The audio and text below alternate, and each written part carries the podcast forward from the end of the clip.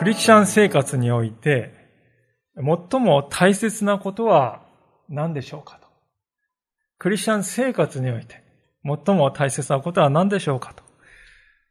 今日の聖書の箇所でパウロが私たち読者に伝えようとしているのは、まさにそのことだと言ってよいと思うんですね。というのは、このパウロはですね、今日の短いたった7節しかない箇所で、少しずつこう言い方を変えてはいるんですが、4回にわたってですね、繰り返して、主にあって、あるいはキリストにあって、このフレーズをですね、繰り返し繰り返し語るんですよね。主にあって、キリストにあって。これがね、パウロのこの言いたいことの中心なんだなということがよくわかるわけです。主というのはつまりイエス・キリストという方ですね。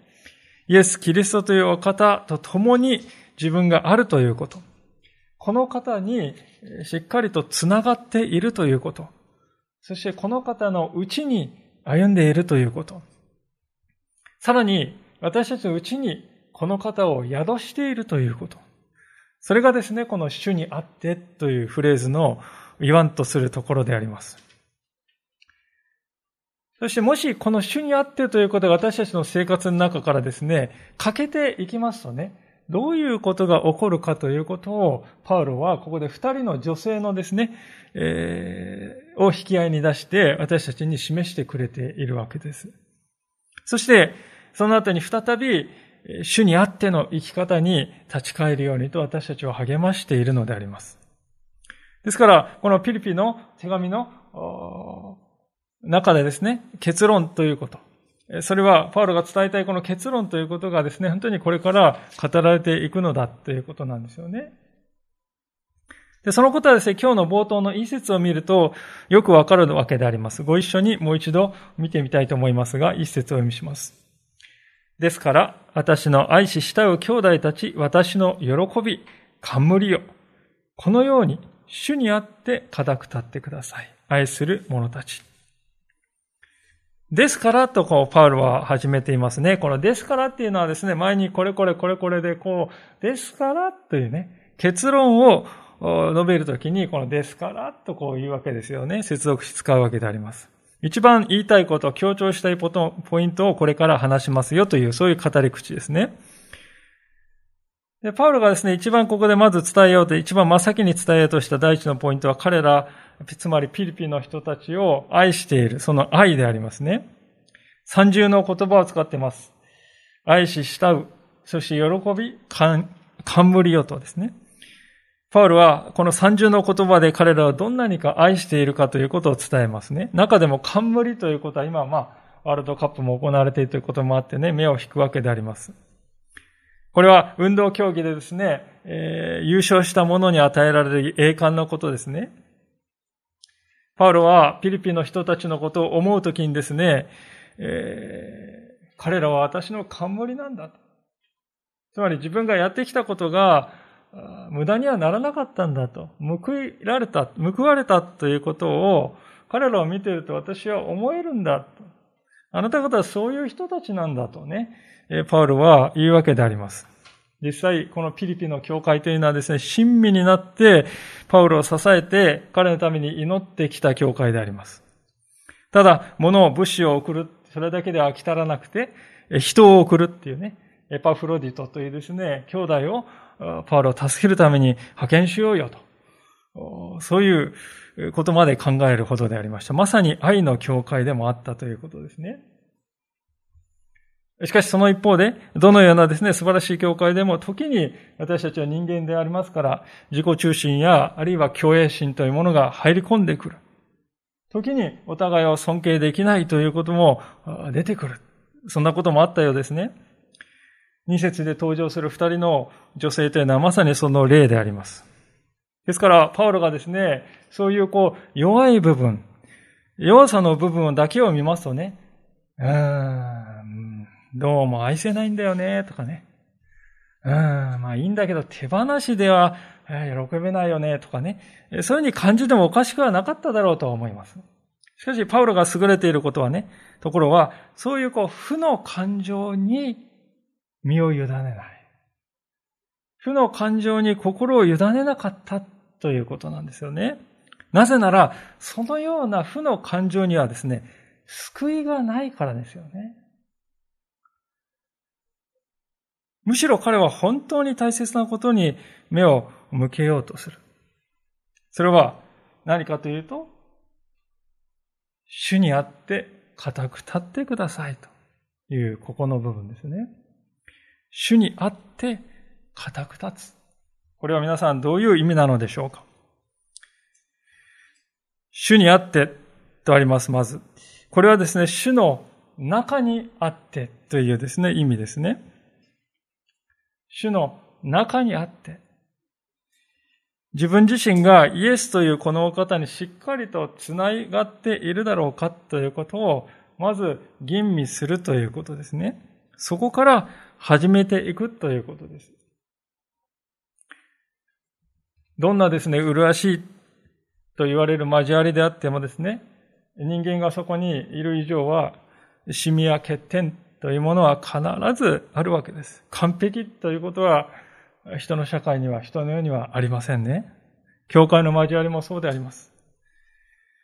そもそも私たち自身がですね、自分の胸に手を当ててですね、自分自身の姿を正直に見つめるとですね、自分は完全から程遠い。なんと自分は足りないことかっていうね、日々私たち痛感しているわけですよ。それなのにどうでしょうか？私たちは時に、相手には、兄弟姉妹には完璧であるようにと、そのことを求めてしまってはいないだろうか。そこで大切なことはお互いに欠点を持つ者同士である。その二人が向き合っているんだということを自覚して、まず自分の方が主にしっかりと結びつこうじゃないかとね、考えるということです。一番問うべきことはね、まず私の霊的な状態ってどうだろうかなということですよ。あの人がね、ではないんですよ。実際、教会というところは何のために行くかというと、それはですね、神に会いに行くところであって、人に会いに行くところではありませんね。これは人はどうでもいいですっていうことを言ってるんではないです。そうではなくて、主イエスとつながらなければ、人とつながるということもできないんだということです。クリスチャンの絆っていうのはね、どのようにして気づかれるでしょうか？それは、主イエスというお方を媒介として気づかれるものですよね。教会っていうのはですね、世の中のサークルとは違うわけであります。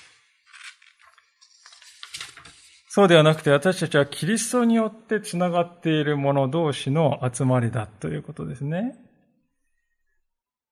世の中のサークルはですね、趣味が同じ人たちが集まりましょう。あるいは学校の PTA が同じだからそこで会合を持ちましょう。あるいは同じ会社に属しているからそれで毎日そこに集まって仕事しましょう。あるいは同じ団地に住んで、同じ地区に住んでいるから自治会を作りましょう。まあそういうふうにして気づかれていくものであります。しかし私たちはそのようなものではないわけですよね。この教会がなければおそらく私たちは一生接点がなかったものではないかと思います。ところが、今私たちは同じイエスという方をキリストとして仰いでいることによって一つの群れとされているんですね。キリストが私たちをつなぎ止めている綱なんですよ。ですから、この交わりが祝福されるかどうかはですね、私たち一人一人がまず主イエスにしっかりとつながっているかどうか、そこにかかっているんだということです。そこがおろそかになるとですね、私たちをつなぎ止め、私たちの間をつなぎ止めているキリストという綱が細くなっていく。でそうなるとですね、どうなるかっていうと、私たちはですね、人で繋がろうとするんですよね。神の言葉で繋がっているのではなく、人間的な繋がりのみで繋がろうとするんです。で、そうなるとですよ。人の弱さや罪の現実っていうのはぶつかり合うようになってしまうわけですよね。二節に記されているのはまさにそんな事例ではなかったでしょうか。二節と三節を見しますが、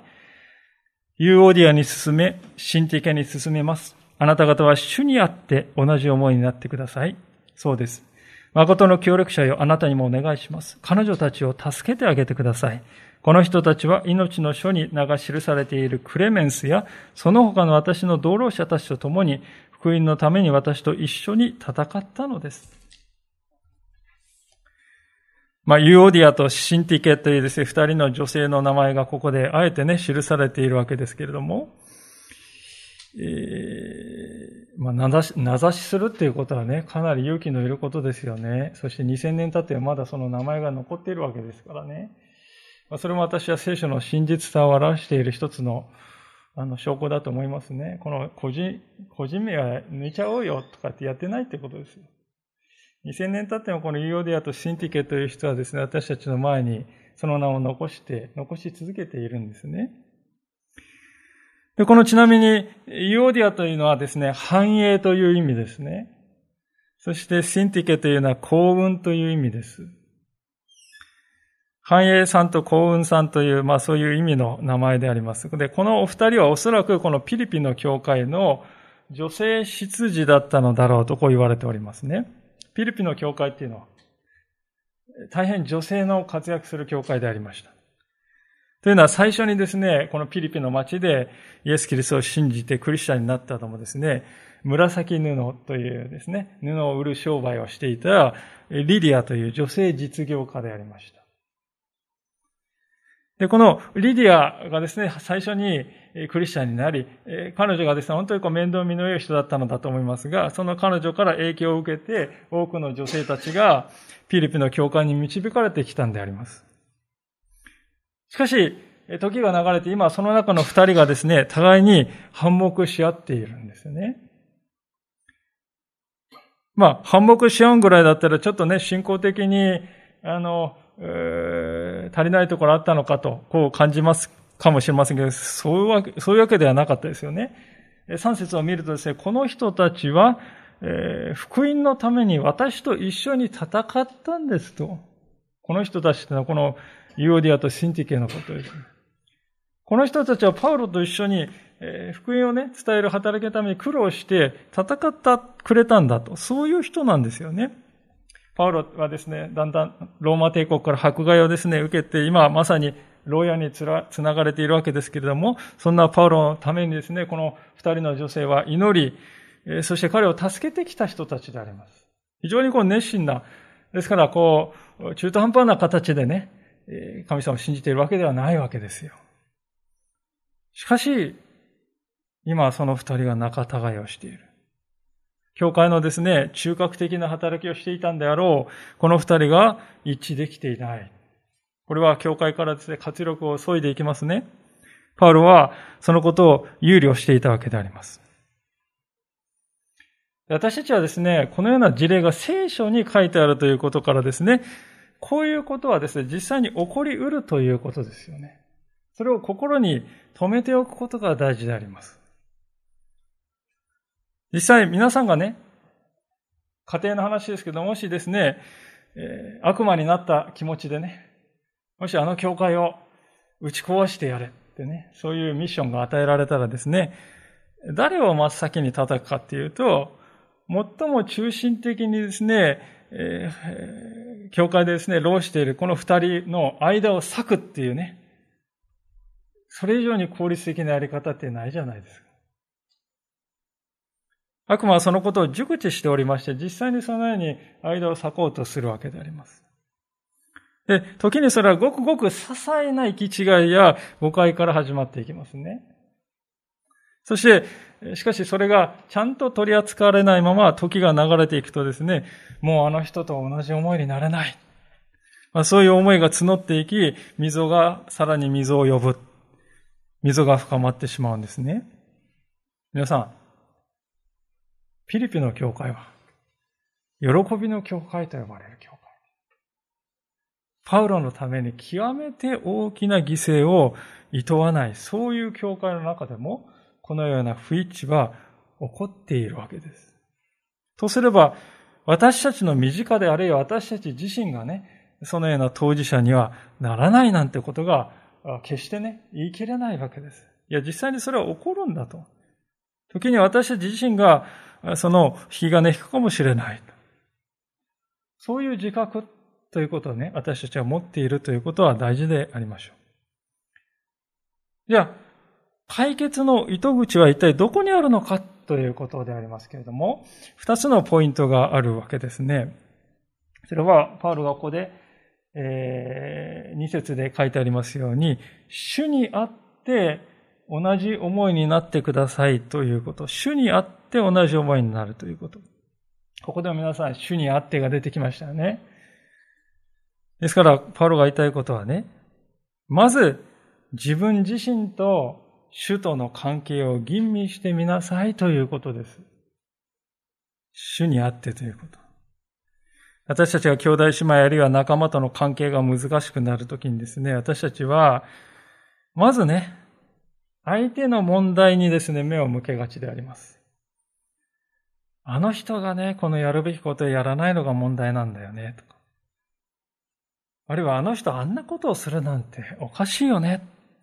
まあ、そういう思いが心の中にですね、本当にこう渦巻いて、それに心が囚われてしまっているわけですね。でも、一旦そこから目を離すんです。そして、私と神様との関係ってどうなんだろうかというね、そこにこうフォーカスする、そこに焦点を集中させていくわけですよ。するとですね、実はあの人の問題だと思っていたんだけれども、実はそれは私の問題でもあるんだなということにね、気づかされていくわけであります。そうやって私たちは自分自身を客観視することができるようになっていきますね。聖書の言葉を、これはあの人に合っているって読むんではなくて、これは私のことだ。自分に対して神様が語っておられるんだ。日々そのようにして受け取っていく。それは神様の目線で自分を見るということです。自分の内側から見た景色だけでね、判断するんじゃなくて、外から見た、神様の目で見た自分、見つめるということです。その時に気づきが与えられていくわけですね。で、この和解に向けた第二のポイントというのはですね、間に入る助けてというの存在で重要性であります。パルはこの3節を見ると、真の、誠の協力者だと、この呼ばれる人にですね、このユオディアとシンティケのですね、和解を助けるようにとこう頼んでますよね。で、この誠の協力者っていうのはちょっとぼかして書いてるんですけど、誰のことを言ってるんだろうかっていろいろ議論あるわけですけれども、まあ、学者たちのですね、何人かはですね、状況から見てこれはルカの可能性が高いのではないかと、こう言っておりますね。まあ、いずれにしてもですね、パウロは、このユーオディアとシンティケが、この当事者の二人の間だけではわだかまりを解消できないということをですね、見越しているんですね。そして間に立つ人を彼は立てようとしているのであります。実際私たちは時にですね、膠着した人間関係というものを経験しているんではないでしょうか。お互いですね、相手の方がまず先に動くべきだってね。そう思っているとですね、永遠に膠着するわけであります。あるいは、悪いのはもっぱら相手であって、まあそれは自分も少しはね、でももっぱら相手だよね。そういう思いでお互いが思い合っている場合ですね。それは膠着状態になってしまいますね。でそこで間に立つ助け手が必要になるわけでありますが、大事なことはですね、この間に立つ人はですね、えー、裁きをつける人ではないということなんですよ。お裁きをとか言ってですね、この真ん中にいる人がですね、ぬむ裁定を下す。その方、申してみよう、こっちは、とかって、そうやって裁判官をやるわけじゃないんですね。この人は、の役割は、それぞれを主につなげるということですね。お互いに対して、神様の前にね、自分自身をもう一度見つめ直してみたら、それが必要なんじゃないと促していくわけですね。神様にその人をですね、つながるようにと、お互いをですね、導いていく。そうするとですね、ああ、自分自身のうちにも落ち度があるかもしれない。問題があるかもしれないと理解できるようになってきますね。で、そんなにして二人がですね、こうまず主にですね、つながっていくときに、そこで歩み寄りが始まる。二人が再び出会う。主においてね。出会う。これが皆さん、キリスト者同士の和解のですね、恵みなんですよね。信仰がですね、ない場合はですね、どうなるかっていうと、どうしても、まず相手に向き合わないといけないということになりますね。でそれ難しさっていうことを私たちは日々体験しています。ところが、信仰者同士の場合は、まず相手は置いといて自分は主につながってみる。主の前に自分はどうだろうかと、お互いがですね、そのように向いていく。そこにですね、真実な和解というものがもたらされる可能性がですね、生まれるということです。ですから、間に立つ人はそのようにですね、お裁きをつける人ではなくて、双方の言い分を聞いてどっちが正しいか私が決めるそうではなくて、神様にもう一度自分を見つめ、の前で自分を見つめ直してみたら、二人に対してそのようにですね、個別に語りかけて、それが助けるということですね。でそうしていくときに神様は二人の間の切れかかっている糸を再びですね、つなぎ合わせてくださるんだということなんですよね。さあ、そういうわけで、パウロはですね、本当にこう、主につながる、主にあってということをですね、大切さを語っているわけですが、私たちがここでですね、えー、疑問に感じられない。そもそもどうしてこういう不一致が起こるのだろうかと。何が足りないのだろうかということですね。そこで、パウロの問題意識はそこにあるわけですけれども、それで4節以降でガラッとこうね、話題を変えて、信仰者にとって最も大事な項の部分ということをね、彼は力強く語っていくわけですよね。4節を見てみましょう。いつも主にあって喜びなさい。もう一度言います。喜びなさい。これはあの、聖書の中で本当にこう有名中の有名っていうかね、そういう言葉であります。rejoice always っていうですね、英語で。rejoice always っていうですね、まあ、ステッカーとかね、オブジェとか、まあ、アメリカなんか行くとたくさん売られてますね。いつも喜びなさいというね、rejoice always。あまりに有名な聖書の言葉なんですけど、同時にあまりにもですね、これは軽く扱われてきた言葉ではないかと思うんですね。というのは私たちはこれを読むときにね、いつも喜んでいるなんてできるはずないでしょう。そう思うわけです。ですからこれを話半分で聞くんです。でも、私たちがここを読むときに一番大事な部分を抜かしてきたのではないだろうか。それは、主にあってという部分をね、抜かして読んでいるわけですよね。私たちはね、主にあって喜ぶわけです。言い方を変えるとそれはね、主を喜ぶということです。主にあって喜ぶということは、主ご自身を喜ぶということに他ならないわけですね。この聖書の言葉はですからね、あなたは苦しいとかね、えー、辛いとかそういうことあるでしょうけれども、歯を食いしばって無理してでも作り笑いをしてください。無理してでも喜びの感情をね、作り出しなさいよと、そういうことを言っているわけでは全くないわけですね。全くそれは間違った理解であります。そうではなくて、いつも主というお方を見てごらんなさい。そしてこの方に喜びを見出してごらんなさいと、パウロは命じるのであります。主ご自身を喜ぶということですね。じゃあ、主を喜ぶっていうのはどういうことなんでしょうか？まあ分かったようで分からない言い方です。主を喜ぶっていうのはね。でそこで分かりやすく夫婦関係にこれをちょっと置き換えて考えてみたいわけですけれども、皆さん、えー、皆さんがですね、えー、自分自身の配偶者を喜ぶというのは、どういう時なんでしょうか？相手の学歴とか、相手の収入とか、相手のこういうスキルがあるとかね、相手のこういう生き方がとか、まあいろいろ喜びの種っていうのはあると思うんですけれどもね。でもどうでしょうか？そういうものはですね、割と早くにこう冷めていってしまうものではないかなと思うんですよね。あるいはまた自分がですね、相手にですね、して、こういうことをしてあげることができた。まあ、それで喜びを感じることもあると思うんですが、でもどうでしょうか？もしこういうことをしてあげた。でも感謝の言葉一つない。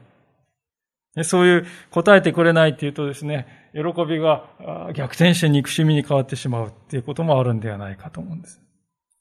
で、こうして考えますとね、私たちが配偶者を最も喜べる時というのはですね、相手が自分を思うがゆえに犠牲を払ってくれたんだという、そういうことにおいてだと思うんですよね。ああ、その時に私の心は喜びに満たされるんだという、そのことに気づくんではないでしょうか。主イエス様との関係も同じだということです。主を喜ぶということは、主が私のために何を成してくださったのかということをいつも心に留めて、その愛に感謝して喜ぶということです。パウロはそのような死の愛をですね、あの感動的な死の形ですでに紹介されてしてきてくれたわけであります。フィリピの2章の6節から9節の言葉でありますけれども、このように書かれております。フィリピ2章の6節から9節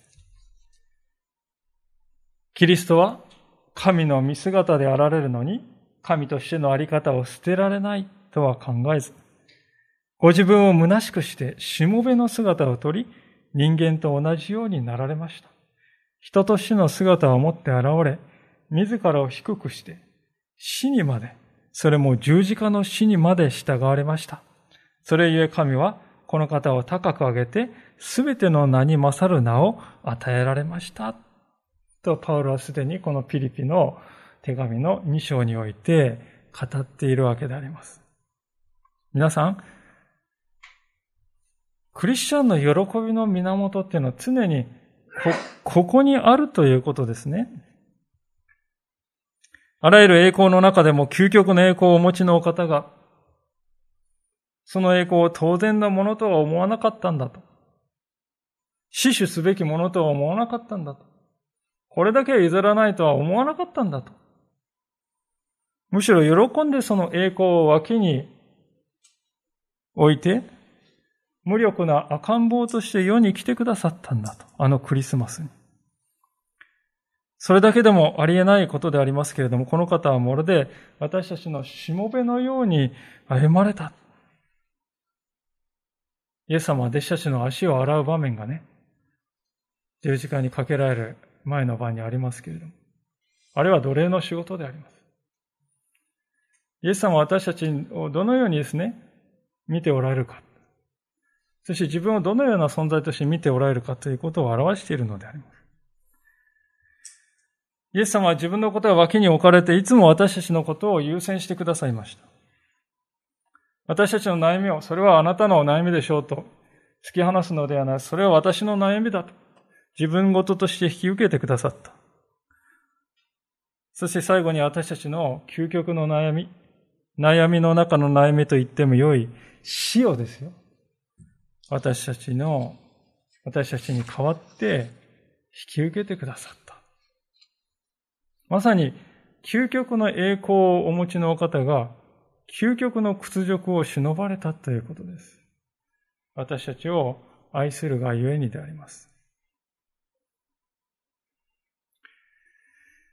いつも主にあって喜びなさいということは、いつもこの主の姿を思い起こして、そこからそれを喜びの泉としなさいということです。まるで尽きることのない水源が心の中に与えられたように、イエス様は私のために何を成してくださったか、そこからですね、私たちの心の中を喜びが流れ続ける。静かに流れ続ける。ある解説者はそのことをですね、次のように表現してくれておりますけれども、このような言葉であります。キリスト教の喜びは、状況に応じて変化するような一時的なものではなく、むしろ主との関係が前提であり、従って深く霊的な生活の質として永続するものです。それは、喜んでいる、ね、現在進行形、喜んでいるという表現で表され、キリスト教の選択肢、あってもなくてもいいものではなく、命令として語られているんだと。そういうわけですね。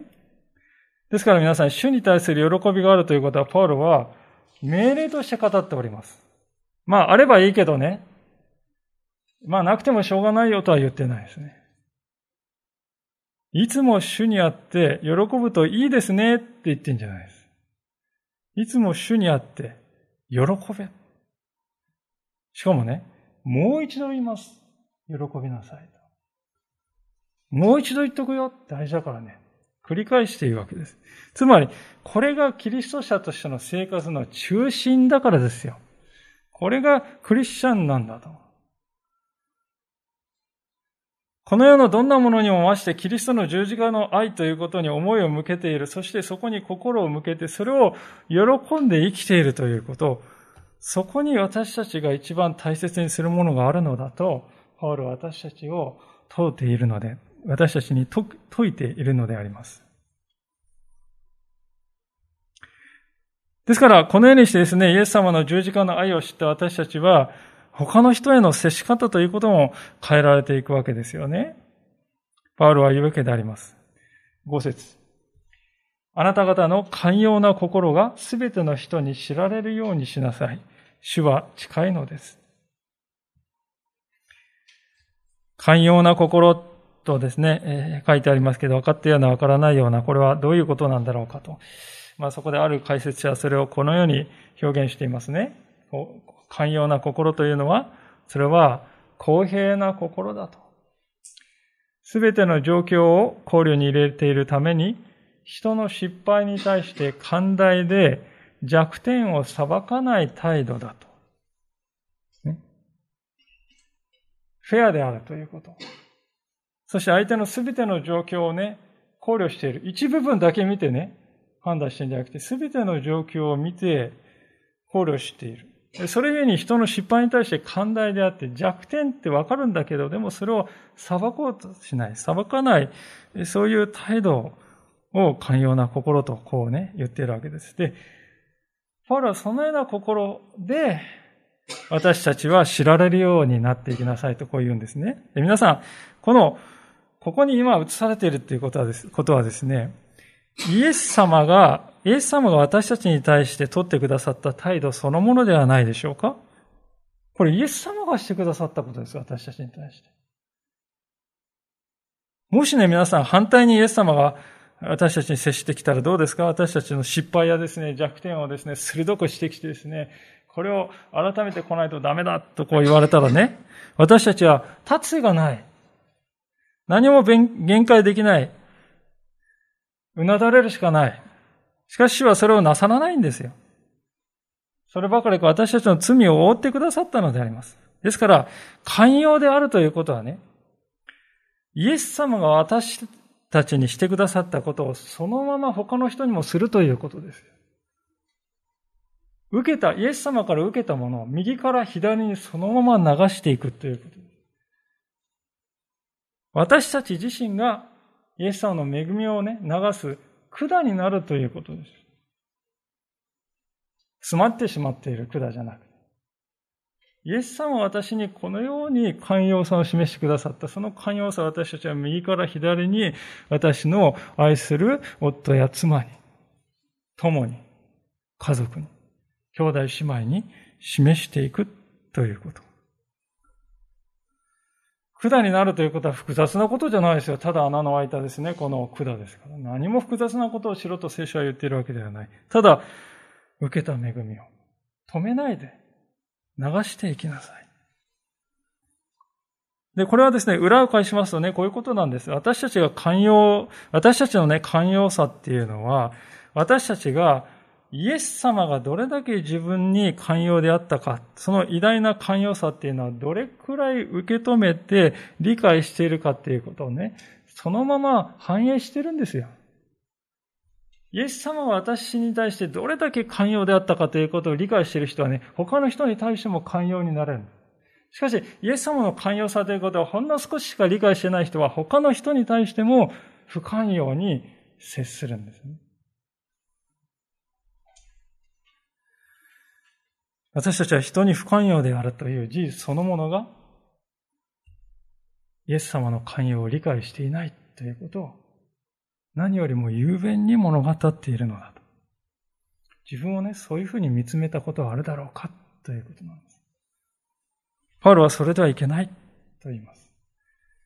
むしろあなた方は、寛容であることによって人に知られ、知られば、知れ渡るような、そのようなものにならなくてはならないと言うんですね。なぜなら彼は、主は近いからだと。イエス様は再び世に来られる時が近いんだとこう言いますね。その時に、イエス様は来られて私たちを前にしてですね、私たちを見て、ああ、なんとあなたは不寛容なことかと。嘆かれる。そうでない。そういうわけ、そういうことではなくてね。むしろ、ああ、あなたは私のことをよく理解してくれて、私に習うものとなってくれたな。そう称賛されるように、そういうあり方をいつでも目指して歩んでいきなさいと、こう、パウロは言うわけであります。でそして最後にパウロはですね、私たちが平安を得るための道をですね、示してこの、行くわけでありますけれども、6節ですね。何も思い煩わないで、あらゆる場合に感謝を持って捧げる祈りと願いによって、あなた方の願い事を神に知っていただきなさい。六節はあの平安を得るためのですね、条件、三つの条件がこう語られている、いくわけでありますけれども、まず第一の条件、これは何かというとですね、思いを煩うということをやめるということですね。これがなぜ大事なのかと言いますとですね、思い煩いっていうのはですね、信仰者から祈ることを奪うからです。皆さんの中でですね、心に思い煩いがあるときに、同時に私は熱心に祈ることができたっていう人はですね、どれくらいいるでしょうか？おそらくほとんどいないのではないかと思います。私たちは心の中で思い煩いというものを飼っているときにですね、口では祈ってるんだけれども、心は全く上の空になってはいないでしょうか。あるいは祈ってるんだけど、これさっきも祈ったよなってぐるぐるぐるぐる回ってですね、自分は一体何をしているんだろうか。これは私自身の経験でお話しているわけです。あるいはですね、思い煩いながら祈っているときにですね、祈って、アーメンって言って、今何祈ったっけ？こういう経験もいたしますね。祈ってそばから忘れてる。ですから思い煩いというのは私たちの祈りをですね、壊してしまいます。だからこそ、何も思い煩うなとパウロはまず命じてるんですね。で、こういうふうにですね、言われると、大抵の場合私たちはまあそんな簡単に言いますけどもね、とこういう感じるですね、方が多いんではないかと思いますね。でもちろんパウロはそれを分かっているわけでありまして、だからこそ第二の処方箋を語るわけでありますね。それはね、えー、あらゆる場合に神に祈り願うということですね。あらゆる場合にと書いてあるんですから、人生のすべての事柄や状況を祈りの対象にするということなんですよ。神に伝える対象にするということなんですね。あらゆる場合ですよ、皆さん。でもどうでしょうか？私たちは無意識のうちにね、選別してるんじゃないでしょうか？これはね、神様に願うべきことだけれども、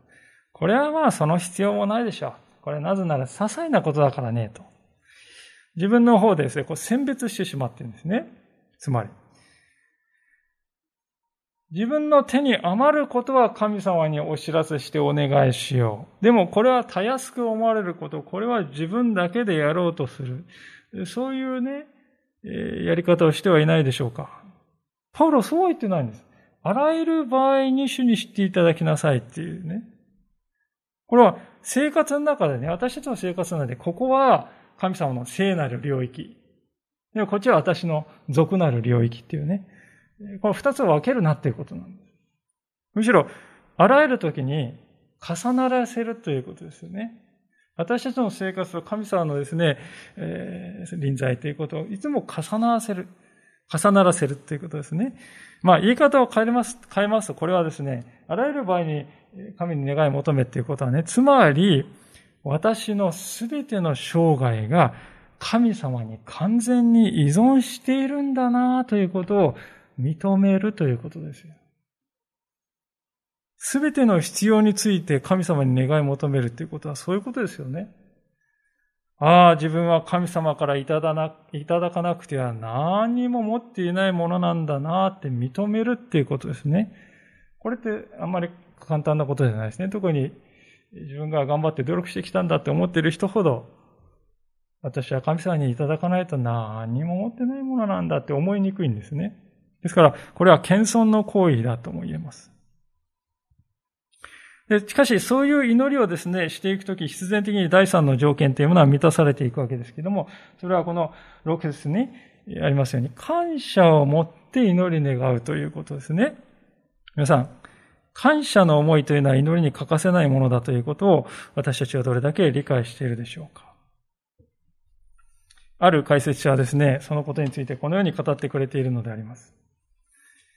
こういう言葉であります。感謝は、真の祈りに必ず伴うもので非常に重要である。神の善と憐れみを思い起こすことは、感謝のない魂を待ち受ける様々な落とし穴から私たちを助け出す。感謝を忘れると、目の前の問題に目が奪われて、目を奪われて、過去にどれだけ神が私たちを恵み深く扱ってくれたかを忘れ、私たち以上に不幸な人々の必要を無視してしまうのである。本当にこれはですね、眼畜に富んだ言葉だと私は思っております。私たちが感謝を忘れると目の前の問題に目が奪われて、過去に神様はどれだけ恵みを与えてくださったかを忘れて、同時に私たちの周りにいるもっと不幸な人たちの必要に目がいかなくなってしまうんだと。感謝というのはですね、持っているって思っている人は感謝しませんよね。もう持ってんだって思っている人は別にいいですよ。感謝っていうね、神様に感謝するということは私は何も持っていないと、自分は持っていないという感覚を持たない人は感謝できないんです。しかし、私は何一つ持っていないと感じている人がいれば、その人にとっては自分にやってくるありとあらゆるものがですね、それこそ人のですね、おはようという言葉さえも感謝の種になるでしょう。つまり、感謝ということは、自分の足りなさの自覚でもあるということですね。そのようにですね、本当に自分の足りなさを自覚して、そこから感謝が流れた人は、さらに感謝が、そしてさらに足りなさを自覚しと、良い循環、良い流れが生まれていくんだということです。で、そういう祈りを私たちが捧げるときに素晴らしい平安が与えられるとパウロは言って、今日の箇所を結ぶわけであります。7節ですね。そうすれば、すべての理解を超えた神の平安があなた方の心と思いをキリストイエスにあって守ってくれます。平安が訪れると。なぜ平安がやってくるかっていうと、それはね、ああ、神様に知ってもらえたと。確信できるからですね。でこれがなんでね、平安かっていうと、神様知った以上はですよ、必ずですね、私たちに最善のことをなさないわけにはいかないからですよね。神様知ったけれど、まあ、それは話半分で適当に聞いておきますわ、って言って。まあ、いつか考えてあげますからと、そういう方ではないです。神様は知った以上は常に私たちにとって最善なことをなしてくださるわけですよね。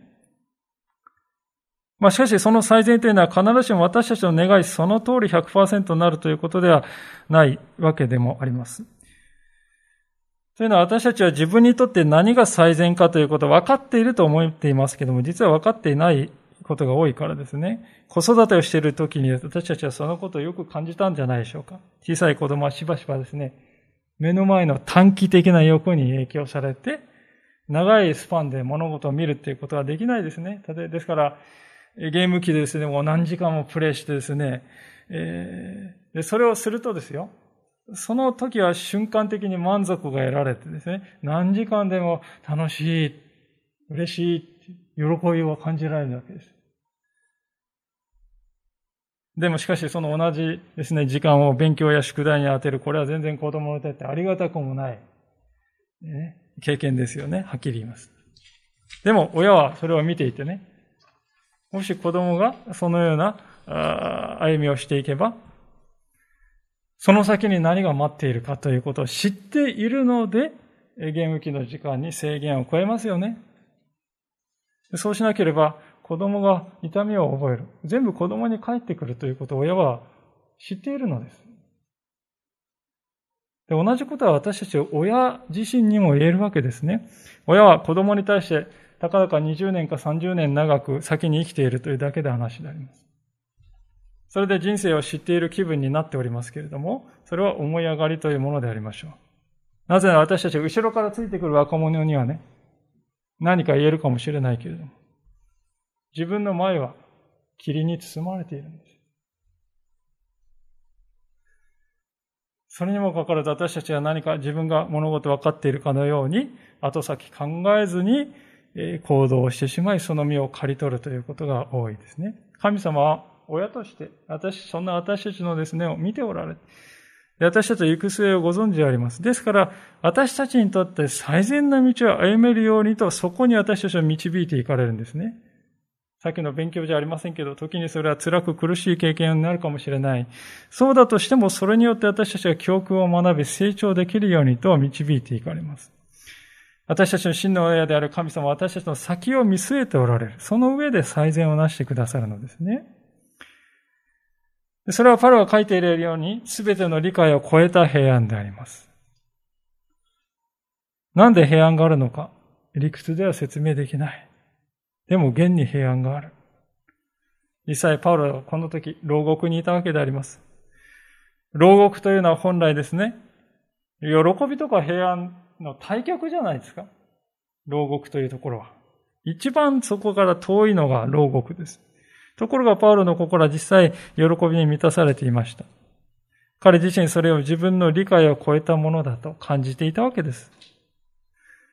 ただ一つ確かなことは、そういう平安は自分で作ろうとしても作ることはできない。それは神様から与えられたものであって、そしてキリストイエスによって私にもたらされたものであるということでした。彼はその感覚を守られていると表現しています。これはローマ兵がですね、まちまちに当時駐留してですね、住民を守ってくれていましたけれども、その時に使うですね、駐留するという。そして守る。まあ、その用語であります。そうなんですね。神様が私たちの心に駐留して、私たちを守ってくださるのだと。ですから平安というのはね、この、ああ、私は神様によって守られている。そこ、そういう感覚からやってくるものだということです。そしてその神の守りが最も確かに表されたのが十字架であったと。十字架という場所は皆さんどういうところですか？それは、私は自分の命に変えてもあなたを守るんだ。最後まであなたを守り抜くのだと。そういう神様の揺らぐことのない意志がね、現れた場所、それが十字架ではないでしょうか。私は命に変えても最後まであなたを守り抜く。神様の約束と決意が現れた場所が十字架であります。ですから、次のように言われているのであります。コロサイ人への手紙の3章の15節キリストの平和があなた方の心を支配するようにしなさい。そのためにあなた方も召されて一つの体となったのです。また、感謝の心を持つ人になりなさい。皆さんいかがでしょうか？はじめのところで今日パウロが最も伝えたいことは 4, 4回彼が主にあって、キリストにあって、そう言っているところにありますとお話しました。そこでお伺いしたい。それは、あなたは主イエスのうちに歩んでおられるでしょうか？主と確かにつながっているでしょうか？他の人のことを指摘するよりも先に何よりもまずあなた自身の主との関係はどうであるのかそこを日々見つめておられるでしょうか？ああ、確かに、そう言われると不足があるかもしれない。